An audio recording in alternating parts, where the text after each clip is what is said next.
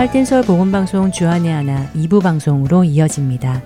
주안의 하나 2부에는 1800년 후반부터 시작된 한국을 향한 선교 발자취를 따라가는 시간 푸른 눈의 조선인들 방송과 은혜의 설교 그리고 크리스찬의 길이 준비되어 있습니다. 먼저 이 땅의 복음 전파를 위해 힘쓴 선교사님들의 삶을 나누어 보는 시간 푸른 눈의 조선인들로 이어집니다.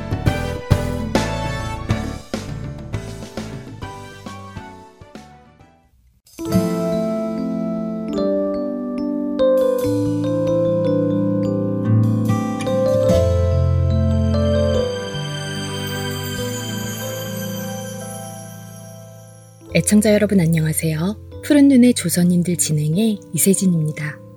1800년 조선에는 어떤 일이 있었을까요? 1800년에 조선에는 정조 다음 순조가 나라를 다스리기 시작합니다. 안동 김씨의 세도 정치가 일어났고 천주교 대탄압이 있었던 시기라고 합니다. 그리고 1811년에는 홍경래의 난이 일어난 때였죠.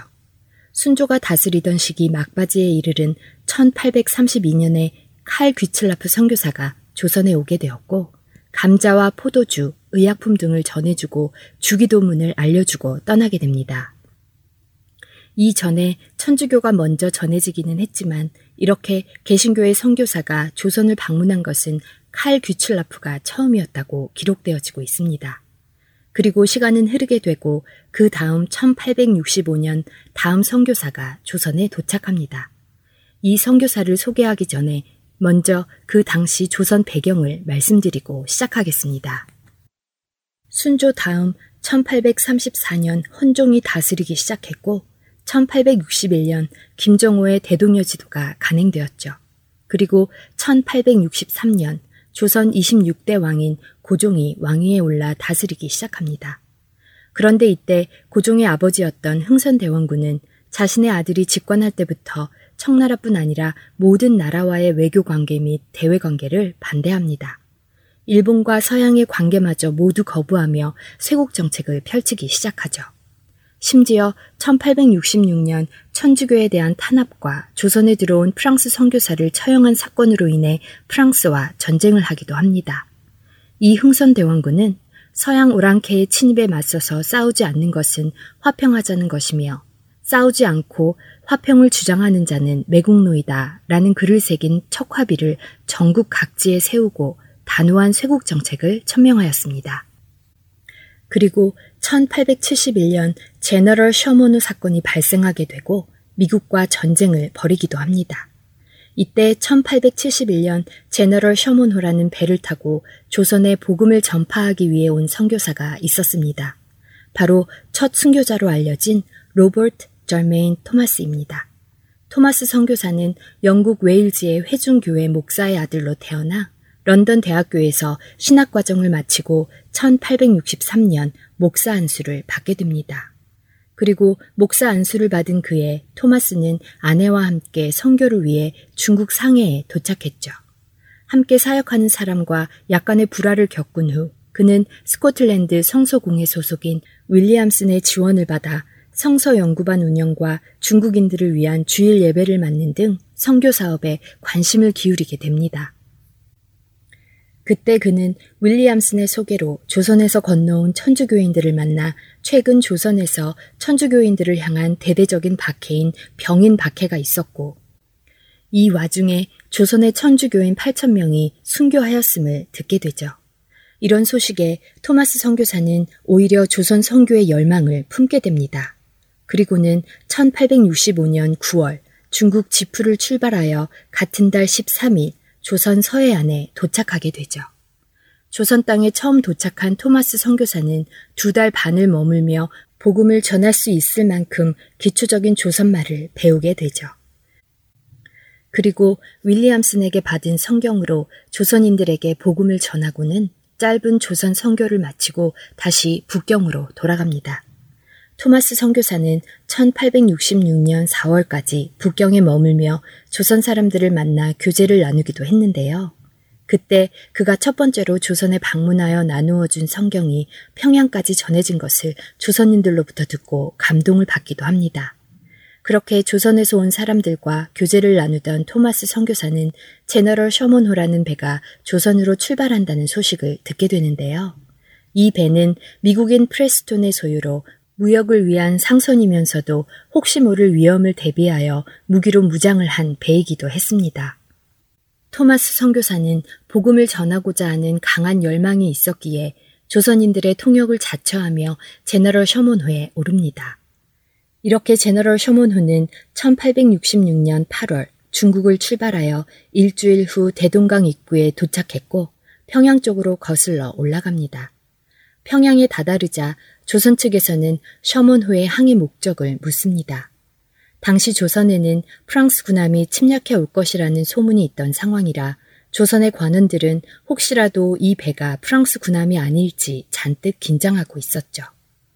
이때 토마스 선교사는 이 배가 온 목적은 상거래를 위함이며 또한 자신은 기독교라는 종교를 믿으며 예수를 전파하려는 목적도 있다고 밝혔습니다. 조선 측은 그런 그들에게 상부의 지시가 올 때까지 기다리라며 그들에게 필요한 양식과 땔감을 공급해주며 친절을 베풀었습니다. 그런데 제너럴 셔먼호의 선장은 조선의 친절을 받고도 조선 측의 말대로 그 자리에서 기다리지 않고 배를 몰아 강을 거슬러 올라가 망경대에까지 가죠. 이런 제너럴 셔먼호의 독단적인 행동에 수년 중군 이현익 일행이 배를 저지하는 과정 속에서 제너럴 셔먼호는 이현익 일행을 붙잡아 배 안에 감금하는 일이 벌어지죠.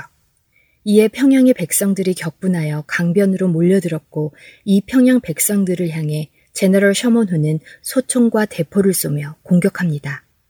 제너럴 셔먼호의 공격에 평양 백성들도 공격을 시작하였고 이 와중에 조선의 박충권이라는 사람이 배를 타고 제너럴 셔먼호에 가서는 이현익 일행을 구출해 오게 되죠. 그리고 당시 많은 비로 대동강의 수위가 높아 있었는데 비가 그치고 대동강의 수위가 평상시의 수위로 돌아오자 제너럴 셔먼호는 모래에 선체가 걸려 움직일 수 없게 되었고 조선군은 이런 제너럴 셔먼호에 불을 질러 격침시키고 승무원들을 모두 죽입니다. 이때 토마스 선교사도 조선 군사에 사로잡히게 되는데요. 그 자리에 사로잡힌 모든 사람들의 목이 베어지기 시작했습니다. 토마스 선교사는 자신의 차례가 올 때까지 조선을 위해 기도했고 자신에게 칼을 겨누던 조선 병사를 위해 기도하며 성경을 건네줍니다. 성경을 건네받은 조선 병사는 그 자리에서 토마스 선교사의 목을 뱁니다. 토마스 선교사는 그렇게 머나먼 이국 땅에 와서 강가 모래밭 위에서 순교하죠. 당시 토마스 선교사의 목을 벤 조선 병사는 그날을 기억하며 이런 말을 사람들에게 합니다. 내가 서양 사람을 여러 죽였는데 그 가운데 한 사람은 지금 생각해도 이상한 점이 있네. 내가 그를 죽이려고 하자 그는 두 손을 마주 잡고는 무슨 말을 한 후에 붉은 천이 덮인 책을 들고는 웃으며 내게 건네주었지. 내가 그를 죽이기는 했지만 그 책을 받지 않을 수가 없어서 이렇게 받아왔네. 라고요. 그리고 이렇게 토마스 선교사의 목을 베고 그에게 성경책을 받은 조선 병사는 훗날 예수 그리스도를 영접하고 평양 안주교회의 장로가 되어서는 첫 번째 순교자인 토마스 선교사의 이야기를 전하는 전도자의 삶을 살게 됩니다. 그가 바로 제너럴 셔몬호에 올라가 붙들려 있던 이현익 일행을 구출해온 박충권입니다. 토마스 선교사는 짧은 선교를 했지만 그의 순교는 하나의 미랄이 되어 조선의 복음이 들어오는 문을 열었습니다.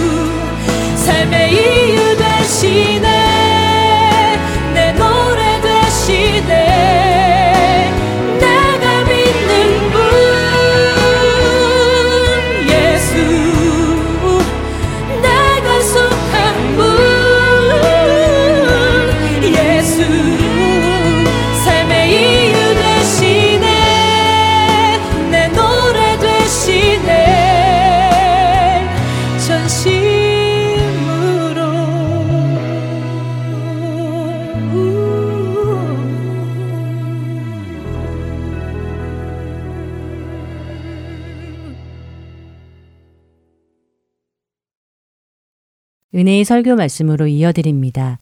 오늘은 서울 세문안교회 이상학 목사님께서 디모데후서 2장 3절과 4절의 말씀을 본문으로 하나님께 전심으로 충성된 자라는 제목의 말씀 전해 주십니다.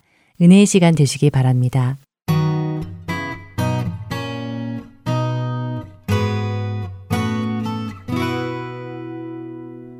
하나님께서 오늘 우리에게 주시는 말씀은 디모데 후서 2장 3절 4절 말씀입니다. 너는 그리스도 예수의 좋은 병사로 나와 함께 고난을 받으라. 병사로 복무하는 자는 자기 생활에 얽매이는 자가 하나도 없나니 이는 병사로 모집한 자를 기쁘게 하려 함이라. 아멘. 지미 카터 미국의 38대 대통령 얘기 좀 하면서 말씀을 나누고자 합니다. 아시는 분은 아시겠습니다만 이 지미 카터 대통령은 재임 시에는 그다지 인기가 없었습니다. 조지아 출신의 촌사람이 워싱턴 한복판에서 사람들의 마음을 잡아당기지도 못했고요. 또 이상적인 정책을 편다고 많은 사람들이 고개를 갸우뚱거리곤 했습니다. 결국은 재선에도 실패하게 되지요. 그런데 퇴임 이후에 카터 재단이라는 것을 세우고 세계의 평화와 인권과 미국에 있는 많은 집 없는 사람들을 위해서 하비타트 운동이라는 걸 시작하여서 2002년에는 노벨 평화상을 받는 그런 아름다운 일들이 일어나게 됩니다.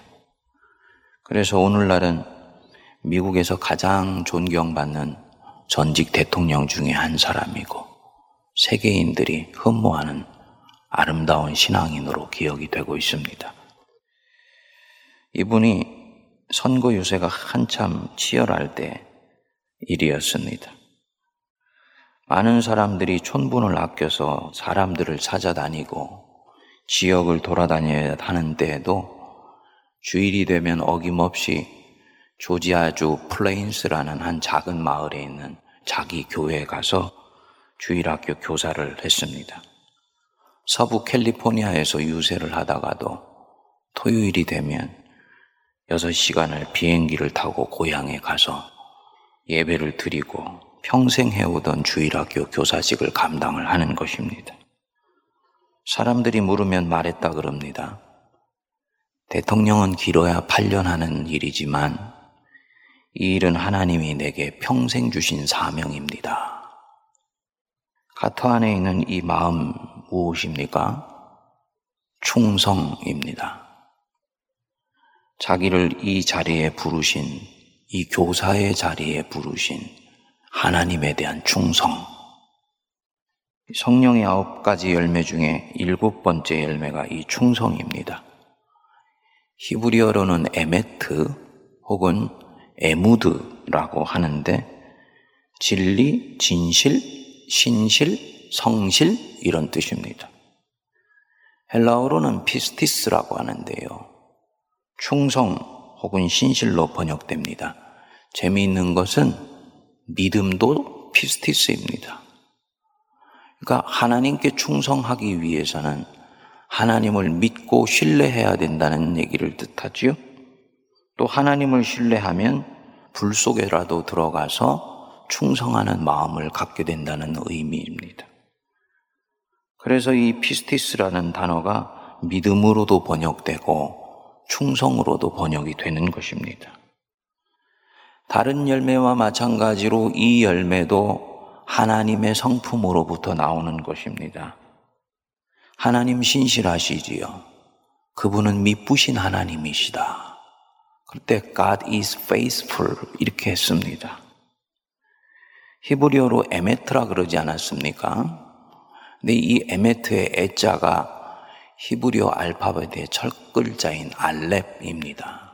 메자가 중간 알파벳인 맴이에요. 에메트, 트자가 마지막 글자인 타우입니다. 그러니까 하나님은 처음 시작 때부터 중간을 지나서 끝까지 한결같으신 분이다. 한 번 사랑하기로 작정한 사람에 대해서는 끝까지 살피시고 돌보신다. 이 하나님의 신실하심, 하나님의 한결같으심입니다. 잘할 때는 칭찬하다가 잘못할 때는 몇 번 혼을 내주고 경고하고는 안 되겠다 싶으면 물건 버리듯이 버리는 분이 아니십니다. 이 충성 피스티스는 얼핏 보면 사랑과 대산이 유사해 보입니다만 이 사랑에 존경심이 가해지고 철저히 순종할 때 그것을 충성이라고 말을 합니다. 우리 예수님이 하나님께 충성한 가장 아름다운 본보기이시죠. 그는 근본 하나님과 동등된 분이었는데 하나님을 너무 사랑하기 때문에 자기를 비워서 종과 같이 되었고 사랑과 같이 되었고 그리고 자기를 낮추시되 죽기까지 낮추셔서 십자가에 매달려 죽으신 분이다. 예수님의 충성입니다. 그래서 사도 바울이 오늘 본문에 나오는 3절 윗절에 자기에게 들은 말을 충성된 사람들에게 부탁해라. 라고 말씀하고는 너는 그리스도 예수의 좋은 병사로 나와 함께 고난을 받으라. 말씀합니다. 전쟁에 징집을 나온 병사처럼 예수께 충성하라는 말입니다. 어떻게 하면 이 피스티스, 이 충성의 열매를 맺으면서 살 수 있을 것인가? 어떻게 하면 내가 충성된 일꾼이 되고 사도 바울이 말씀한 이 그리스도 예수의 좋은 병사가 될 수가 있을 것인가? 첫 번째로는 이 일곱 번째 열매를 맺으려면 하나님과 사랑으로 새긴 세월이 좀 녹익어 있어야 합니다. 이제 막 거듭난 초신자에겐 이 피스티스를 기대하지 않습니다. 이 충성의 열매가 성령의 아홉 가지 열매 중에 뒷부분에 오지요. 이유가 있습니다. 그만큼 세월이 흘러야 맺혀지기 시작하는 열매이기 때문입니다. 누가 진정으로 하나님께 충성할 수 있는 사람이 되겠습니까? 당연히 하나님을 사랑하는 사람이지요. 그분을 신뢰하는 사람이지요. 하지만 내가 하나님을 먼저 사랑하는 법은 이 세상에 없어요. 하나님이 나를 사랑하시는 것을 내가 알았기 때문에 그 사랑에 감격하여서 비로소 하나님을 사랑할 수가 있게 됩니다. 그런 면에서 하나님께 충성하기 위해서는 하나님이 어떻게 나를 사랑하시는지를 먼저 경험해 봐야 합니다. 이런 면에서 이 피스티스는 군인이 하는 충성과는 좀 다릅니다. 군인은 충성이 직업 정신이기 때문에 무조건 합니다. 또 해야 합니다. 속은 충성하지 않으면서 겉으로는 무조건 충성하는 일도 있고요. 속으로는 경멸하면서 겉으로는 고개를 숙이는 일도 있습니다. 근데 이것은 세상적인 충성입니다. 피스티스가 아닙니다. 성령의 열매인 이 충성, 피스티스는 몸과 마음, 존재 전체가 진심으로 그 대상을 향해 있는 것입니다. 하나님이 아브라함에게 네 아들 이삭 네가 사랑하는 독자를 내가 지정하는 산에 가서 바쳐라 말씀했지요. 아브라함이 그대로 순종하지요. 어떤 해석자는 말하더라고요. 아브라함은 하나님이 이삭을 결국은 살려주실 것을 알고 그렇게 했다. 그것은 충성하는 척 하는 것이지 여기서 얘기하는 참된 충성은 아닙니다. 아브라함은 한 가지만 확인하면 됩니다. 지금 내게 말씀하시는 이분, 여태까지 나와 동행하여 왔고, 항상 내게 말씀하셨던 그분 맞는가? 이것만 확인하면 됩니다. 그리고 이것만 하나님인 것이 맞으면, 이제는 그 하나님을 진심으로 사랑하게 되었기 때문에 그 하나님의 말씀에 절대 충성을 할 수 있게 됩니다. 그래서 아들 발치라 하니까 절대 충성하는 마음으로 갖다 바치려고 아들 머리 위에 칼을 트는 것입니다. 이 단계에 오면은 도덕을 뛰어넘게 돼요. 세상과 나도 간 곳 없고 내 생명도 아랑곳하지 않으며 구속하신 주님만 보게 됩니다. 오직 그분만 사랑하고 그분께만 충성하는 거예요. 또 그분을 마음을 다해 사랑하기 때문에 이렇게 할 수가 있습니다. 하나님 편에서 볼 때는요.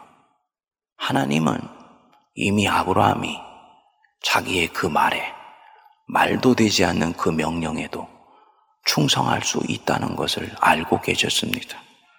내 백성 저 아브라함 절대로 내 입에서 나간 말을 헛되게 땅에 떨어지게 할 사람이 이제는 아니다. 그것을 믿고 사랑하는 자에게 충성을 요구하는 것입니다. 아브라함이 이런 충성의 열매를 맺는데 30년이 걸렸습니다. 그리고 결국은 엄청난 믿음의 금자탑을 쌓아갑니다. 나이가 많아지고 있다는 것, 하나님과의 동행한 세월이 많아지고 있다는 것은 하나님 편에서 보면 바로 이런 충성을 이제는 기대하는 것입니다. 성도님들, 지금 내 인생의 숲이 깊어지고 있다? 내가 그분과 만난 세월이 쌓이고 있다? 믿음에서 하산할 준비를 하는 것이 아닙니다.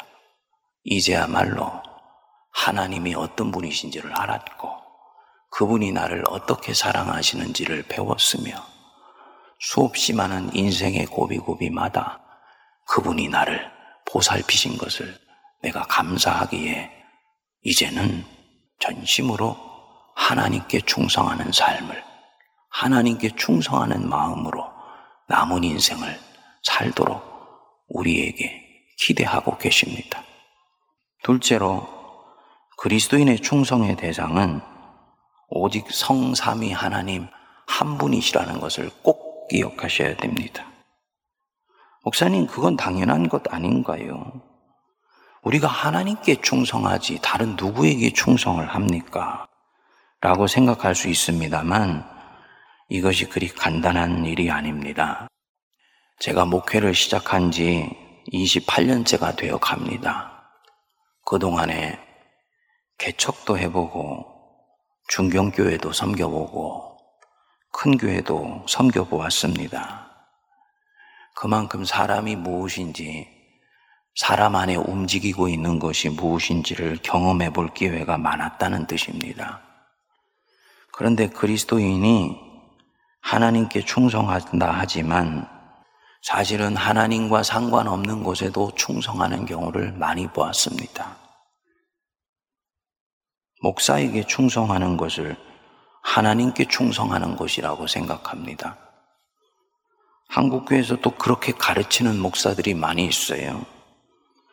여러분, 목사에게 충성하세요. 목사에게 충성하는 것은 곧 하나님께 충성하는 것입니다. 또 성도들이 이 말을 듣고 아멘 합니다. 틀린 것입니다. 목사는 충성의 대상이 아닙니다. 사랑하고 존경하고 그 리더십을 존중해 주어야 될 대상이지 피스티스 충성의 대상이 아니에요. 이렇게 되게 됐을 때는 결국 교회의 리더십이 망가지게 되고 그리고 교회가 영적으로 어려워지게 됩니다. 더 속상한 것은요. 그렇게 해서 한번 문제가 생기게 되면 교인들 안에 이제는 목회자에게 건강하게 주어야 되는 리더십조차도 서지 않는 경우가 생기는 거예요. 안타까운 일이죠. 어떤 사람은 자기 교회에 충성하는 것을 하나님께 충성하는 것이라고 생각을 합니다. 자기 교회의 비전과 목표에 충성하는 것이 거의 절대화되어 있다는 것입니다. 모든 종교 심리에서 공통된 현상이 있습니다. 사랑이 지나치고 애착이 지나치면 그 뒤에는 우상화가 시작이 됩니다. 자녀를 너무너무 사랑하지요. 그러면 그 뒤에는 자녀가 우상이 될 수가 있습니다. 하나님보다 더 사랑하게 돼요. 교회를 너무너무 사랑하지요. 여기까지는 좋습니다. 그런데 그것이 시간이 지나면 신앙을 변질시킬 수 있습니다. 하나님은 보이지 않고 교회는 늘 내 앞에 보이니 보이는 것을 더 관심하고 더 섬기는 것입니다. 당연히 교회에 대해서 애착을 가질 수 있는 거지요. 그렇지만 그 애착이 하나님을 사랑하는 것보다 커지면 안 됩니다. 하나님이 새 일을 하실 때는 성령의 이끄심 속에 기꺼이 순종할 수 있는 새로운 마음도 있어야 되는 것입니다. 어떤 것도 복음이신 예수님보다 더 사랑하면 안 되는 거예요. 그것은 우상이 됩니다. 성도님들 꼭 기억하십시오. 영원한 것은 어제나 오늘이나 내일이나 동일하신 예수 그리스도 한 분밖에 없습니다. 나머지는 모두가 다 지나가는 것입니다. 그 흐름 속에서 교회를 볼 때 우리는 정말 교회를 주님 기뻐하시는 마음으로 건강하게 섬길 수가 있는 것입니다. 교리나 신조에 충성하는 것을 하나님께 충성하는 것으로 생각하면 안 되지요. 모든 교리는 복음이 가는 물길입니다. 복음이 생명을 살리도록 잘 흘러가게 하기 위해서 교리가 있는 것입니다. 역사가 바뀌면 그 교리도 변화하고 발전하는 더 사람을 온전히 살릴 수 있도록 하기 위해서 물길은 바뀌기도 하고 넓어지기도 하고 좁아지기도 하는 것입니다. 나라에 충성하는 것을 하나님께 충성하는 것으로 여기면 안 됩니다. 한국에 들어있는 모든 종교의 일반적인 현상 중에 하나가 바로 이 애국적인 거예요. 좋은 것입니다. 그리스도인들도 섬길 조국이 있는 것이지요. 돌볼 민족이 있는 거예요. 그런데 다른 어떤 것보다도 하나님을 사랑함으로 나라를 사랑한다는 이 순서를 항상 지킬 수 있어야 됩니다. 절대 충성은 하나님께만 하기 때문입니다. 나라가 하나님의 뜻과 다른 곳으로 가고 있을 때 하나님이 교회에서는 그리스도를 통해 다스리시지만 세상에서는 그분이 모든 인류에게 주신 보편적 가치와 진리가 있습니다. 사랑과 평화와 화해와 용서와 관용과 이런 것들을 보편적 가치를 통해서 우리를 다스리십니다. 민주주의도 그 중에 하나지요. 이것이 어긋나게 된다 했을 때는 그때는 그런 나라에 대해서는 노라고 얘기할 수 있어야 되는 것입니다. 하나님께만 충성하기 때문입니다. 또 현대인들은 자아실현에 충성해요. 자기 욕구에 충성하는 것입니다. 목사님, 저는 주일날 교회 가고 싶지 않으면 그날은 집에서 쉽니다. 그것이 저 자신에게 정직한 것이라고 봅니다. 글쎄요, 나 오늘 교회 가고 싶지 않아. 쉬고 싶어. 그 누가 얘기하는 것입니까? 내 안에 있는 육적 욕구가 얘기하는 것이지 하나님의 형상이 말하고 있는 것이 아닙니다. 아마도 그 옆에 영의 열망은 오늘 교회 가서 예배하지 못할까봐 두려워 떨고 있을 것입니다. 자아 실현에 충성하면 안 된다는 것입니다. 충성의 대상 엄청나게 중요합니다. 이 대상이 잘못되면 그때부터 불행이 닥치게 됩니다. 마음에 머물러 있게 되면 아직은 내 속에 있기 때문에 괜찮아요. 근데 그것이 충성이라는 것으로 나타나게 됐을 때는 이미 강력한 행동을 동반하기 때문에 엄청난 열심을 동반해서 무엇인가에 임팩트를 주고 있습니다. 그런데 그 대상이 잘못되어 있다. 그러면 누군가는 반드시 잘못된 충성 때문에 큰 피해를 입게 됩니다. 하나님의 일이 어그러지는 경우도 있고요. 하나님을 영광되게 하려고 했는데 그분의 명예를 오히려 더럽히는 일도 있습니다. 중세 십자군 전쟁이 기독교로서는 두고두고 역사의 오점이 되고 있지요. 하나님께 충성한다고 생각했는데 결과적으로는 보니까 아니었던 것입니다. 이로 인해서 중세 수많은 사람이 죽었고요.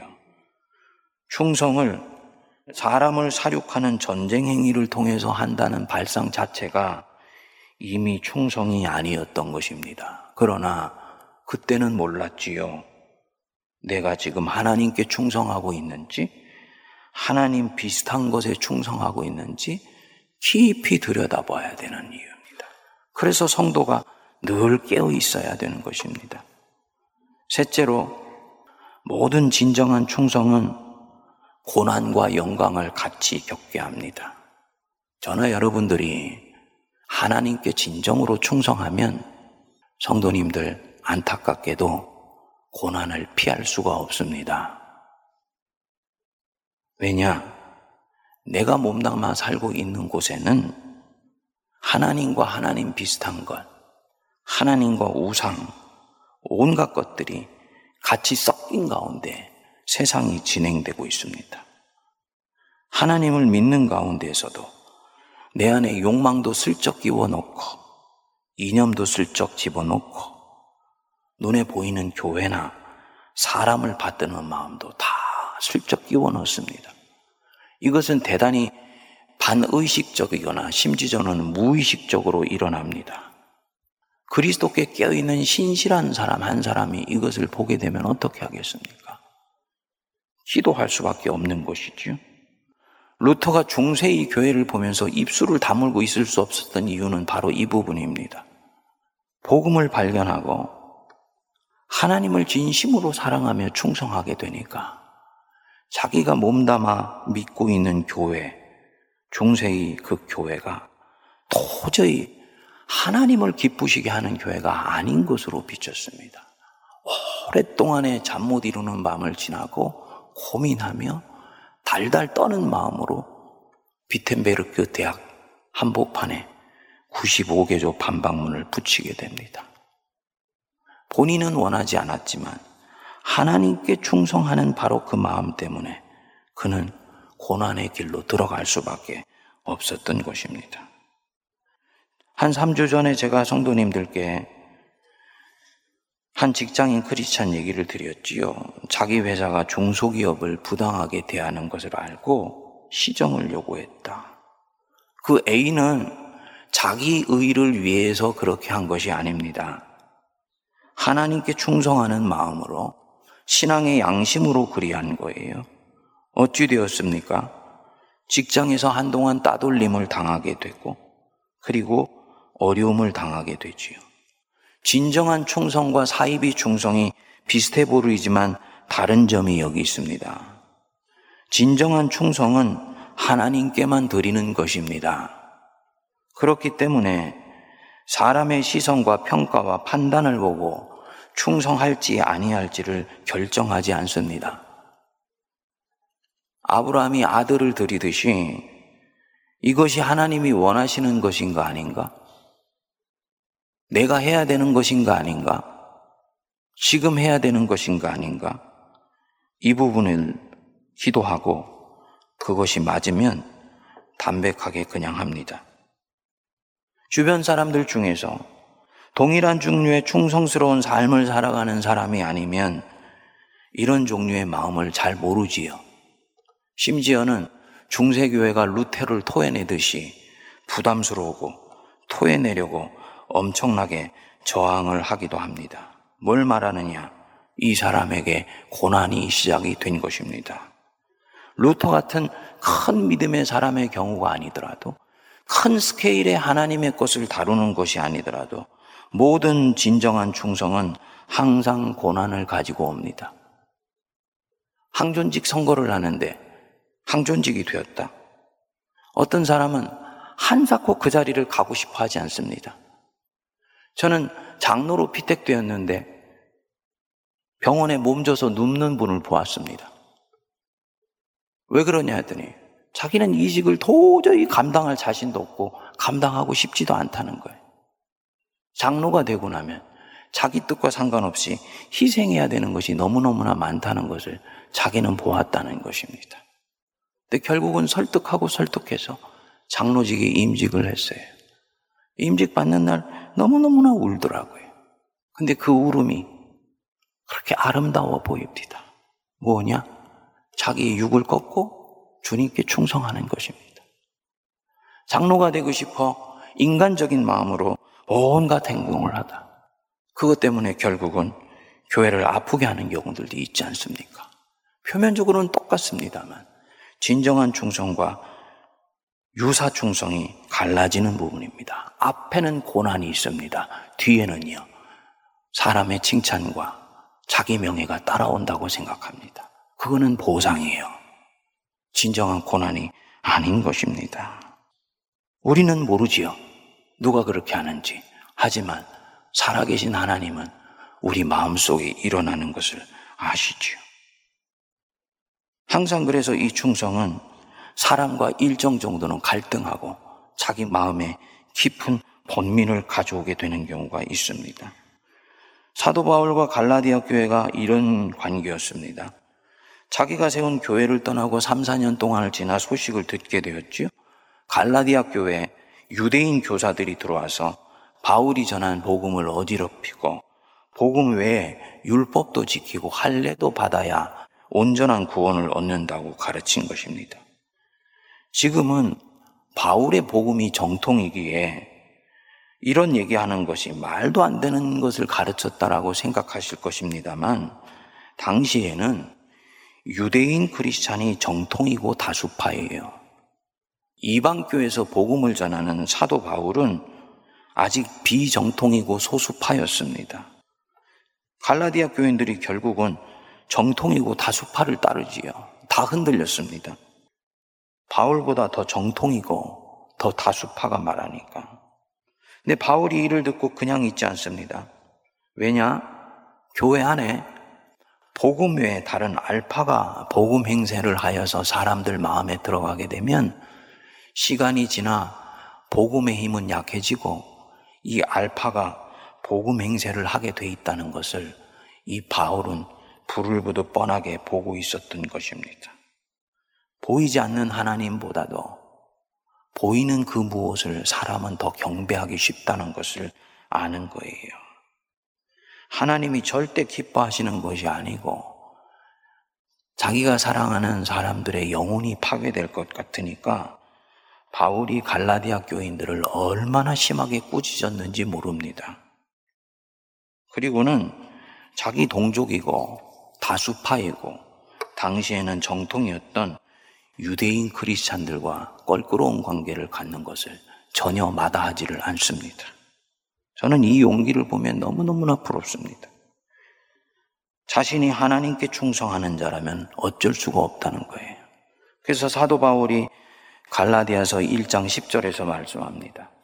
내가 사람들에게 좋게 하랴, 하나님께 좋게 하랴, 사람들에게 기쁨을 구하랴, 내가 지금까지 사람들의 기쁨을 구하였다면 그리스도의 종이 아니니라. 자신은 사람의 종이 아니고 그리스도의 종이기에 이렇게 할 수밖에 없다. 참으로 충성된 자입니다. 하나님을 기쁘시게 하는 길을 먼저 생각하는 것입니다. 사람을 기쁘게 하는 자를 먼저 따르려고 하지 말고 하나님을 기쁘시게 하는 자를 흠모하며 사랑하며 내 자신이 그런 사람이 되실 수 있기를 바랍니다. 그래서 이 바울이 제자 디모데에게 말씀하는 거예요. 병사로 복무하는 자가 생활에 얽매이는 자가 없나니 이는 병사로 모집한 자를 기쁘게 하려 함이라.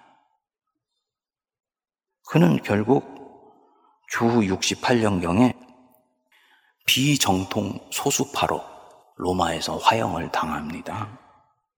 바울이 죽을 때까지 바울의 신학은 빛을 발하지 못했다는 얘기입니다. 근데 역사는 참 아이러니해요. 이 사도 바울이 죽은 지 2, 3년 뒤 주 70년에 로마에 의해서 예루살렘이 함락되면서 다수파의 근거지였던 예루살렘 교회가 통째로 무너지게 됩니다. 그리고 그때부터 유대인 교회는 그 세력을 서서히 잃게 돼요. 그리고 소수였지만 하나님을 기쁘시게 하는 일을 위해서 교회를 오직 복음 위에만 세우려고 했던 바울의 신앙과 바울의 교회가 이방 교회에서 주류로 자리를 잡게 됩니다. 그리고 오늘에 이르게 된 거예요. 바울은 3년 뒤에 일어날 일을 전혀 모르지요. 그는 몰라도 상관없습니다. 왜냐? 무엇이 하나님께 충성하는 길인가? 이것에 분명한 답만 가지고 있으면 되기 때문입니다. 그리고 그 사람이 하나님께 영광 올리게 됩니다.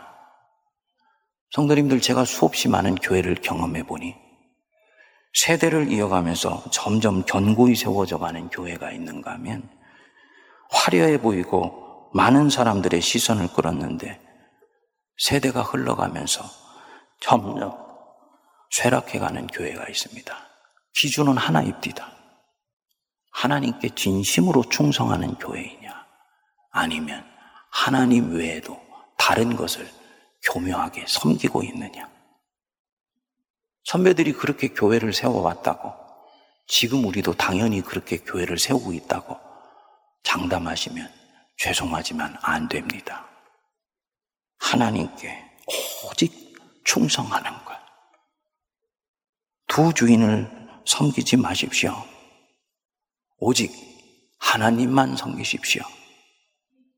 여태까지 내 안에 슬며시 들어와 있던 그 어떤 것 하나가 사실은 내 안에서 예수 외에도 또 다른 왕노릇하였다면 주님께 회개하고 돌이키시기 바랍니다. 하나님께만 충성하기로 다짐했는데 무엇을 두려워합니까?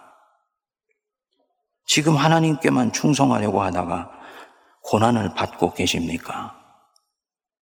그렇게 해서 받는 고난을 두려워하지 마시기 바랍니다. 주님이 그 사람을 기뻐하시고 있기 때문입니다. 주님이 2000년 전에 우상이 가득했던 빌립보 지역 한복판에서 제자들에게 물었지요. 사람들이 나를 누구로 아느냐? 혹은 엘리야라고, 혹은 선지자라 하나이다. 너희는 나를 누구로 아느냐? 너희에게 도대체 내 존재는 무엇이냐? 베드로가 말했습니다. 주는 그리스도시요 살아계신 하나님의 아들이십니다. 여러분, 당신만이 바로 내 인생의 구주시고 내 주인이라는 고백입니다. 주님, 큐리오스, 하인이, 종이, 머슴이 자기의 master에게 쓰던 말이었습니다. 우리 주님은 우리가 그분을 그렇게 부르고 그렇게 따르기를 바랍니다. 그 고백이 오늘 내 고백이 되며 우리의 고백이 되며 타락해가고 부패가고 있는 한국교회 고백이 될 수 있게 되기를 간절히 기도합니다.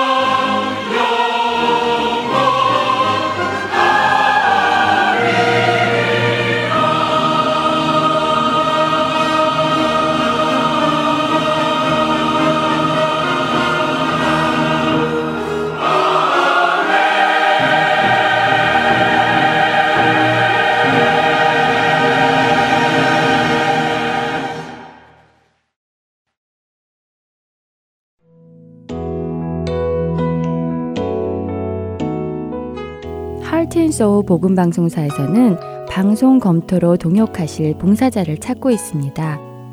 방송 검토 봉사는 인터넷이 있는 곳이면 어디에서든 참여하실 수 있으시며 금요일부터 화요일 중에 가능한 시간에 해주시면 됩니다. 방송이 CD로 제작되기 전 마지막 작업으로 미리 들어보며 진행자들의 이야기 중 잘못된 부분이 있는지 없는지 점검해 주시는 작업입니다. 방송 검토 봉사에 참여하고 싶으신 분들은 연락 주시기 바랍니다. 사무실 전화번호 602-866-8999입니다.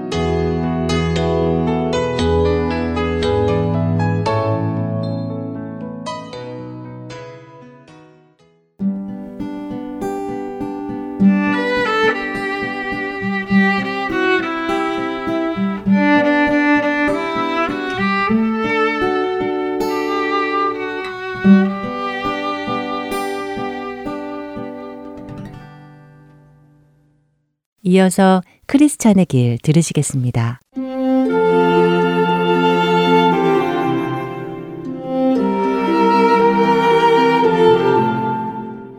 애청자 여러분 안녕하세요. 잔 번연의 철로역정이라는 책을 토대로 그리스도인의 삶을 나누어 보는 프로그램 크리스천의 길 진행의 민경은입니다. 지난 2주에 걸쳐 소망 씨가 천성을 향해 출발하게 된 이야기를 나누었습니다. 그의 이야기는 우리의 이야기이기도 했습니다. 우리 각자는 예수님을 꼭 만나야만 합니다. 그분과의 만남이 없이 신앙생활을 하는 것은 형식적인 종교생활밖에 되지 않기 때문입니다. 여전히 미혹의 땅을 통과하여 가고 있는 크리스천과 소망 씨는 둔감해지지 않고 정신을 바짝 차리기 위해 서로에게 힘이 되어주는 대화를 나누며 그 길을 가고 있었습니다. 그런데 그들의 뒤에서 그 길을 가고 있는 한 사람을 만나게 되는데요. 그 사람의 이름은 무지였습니다. 무지란 지식이 없는 사람, 모르는 사람을 의미합니다. 무지 씨는 하나님에 대한 지식이 없이 종교 생활을 해나가는 사람을 의미하는 듯 해 보입니다.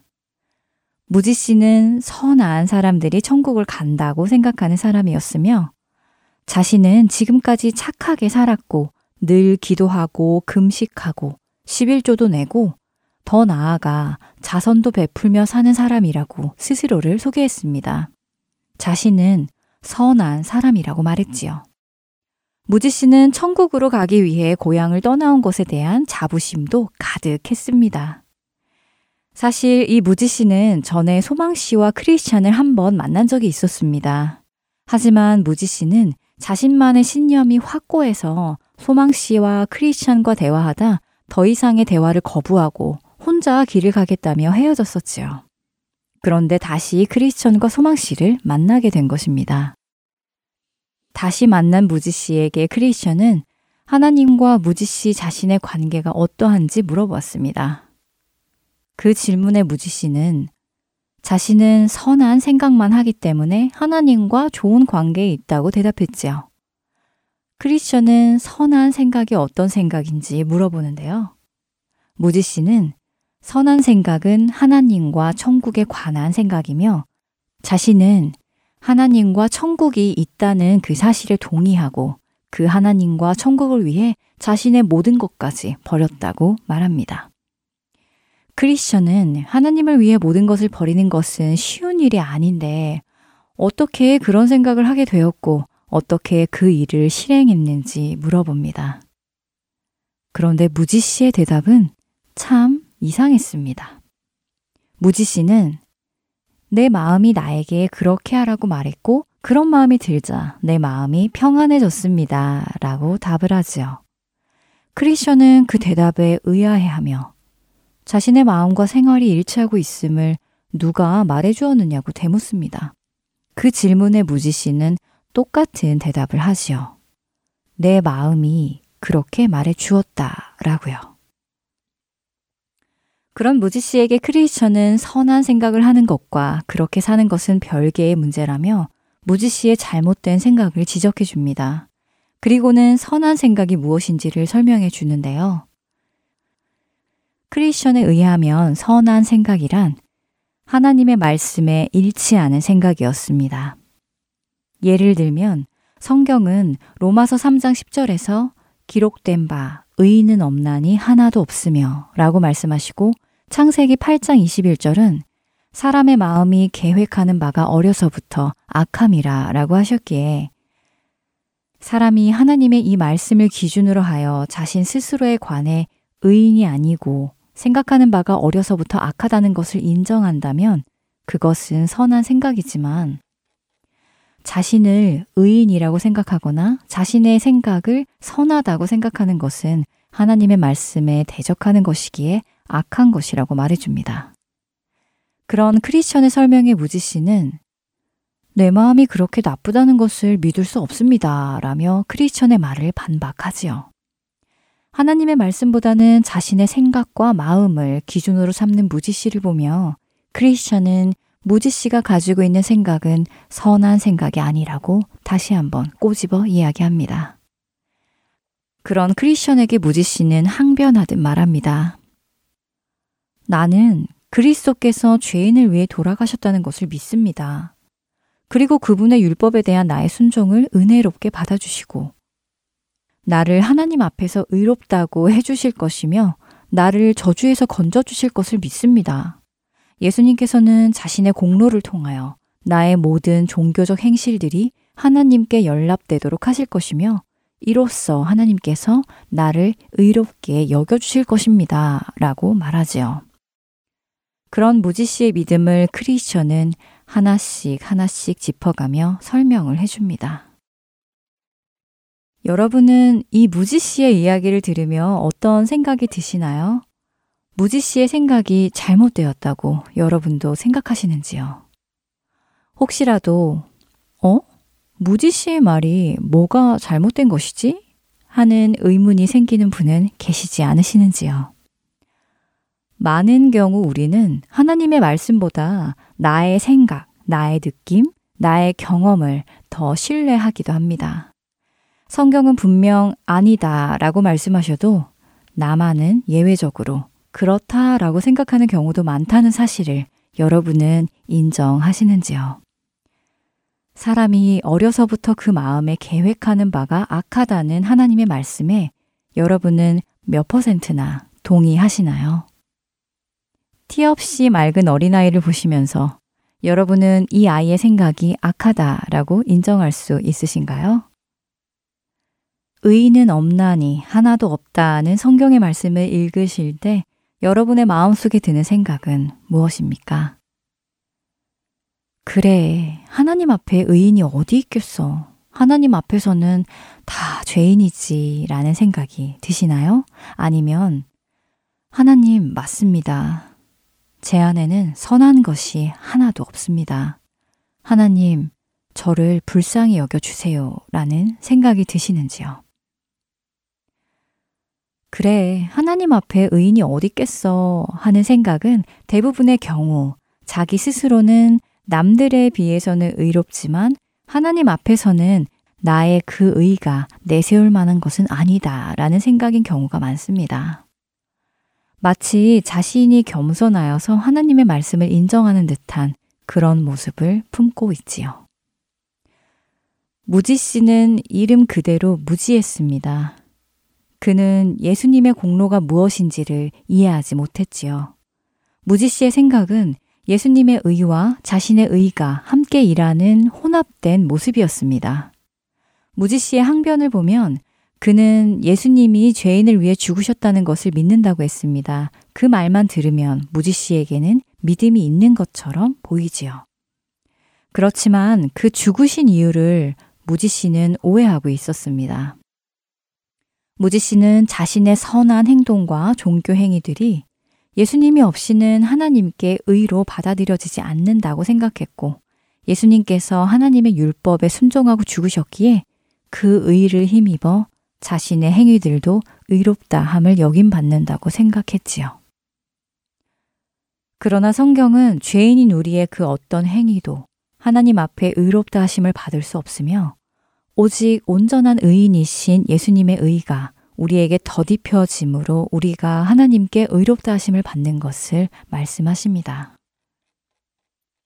사람이 의롭게 되는 것은 율법의 행위로 말미암음이 아니요 오직 예수 그리스도의 믿음으로 말미암는 줄 알므로 우리도 그리스도 예수를 믿나니 이는 우리가 율법의 행위로서가 아니고 그리스도를 믿음으로써 의롭다 함을 얻으려 함이라.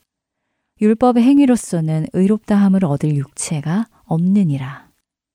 갈라디아서 2장 16절의 말씀입니다. 반은 맞고 반은 틀린 무지 씨의 생각이 어쩌면 우리 안에도 있는지 모릅니다.